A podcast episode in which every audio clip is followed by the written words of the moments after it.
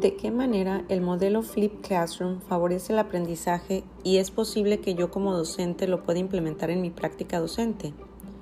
Con este método, el profesor puede orientar mucho más las actividades que se realizan en clase y potenciar el aprendizaje del alumno.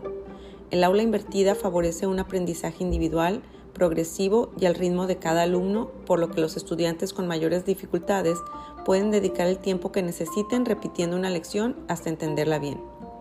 Por otro lado, el aula invertida fomenta el aprendizaje mucho más social y colaborativo la interacción de los alumnos crece a través de los debates, actividades en grupo y entre otras actividades en el aula.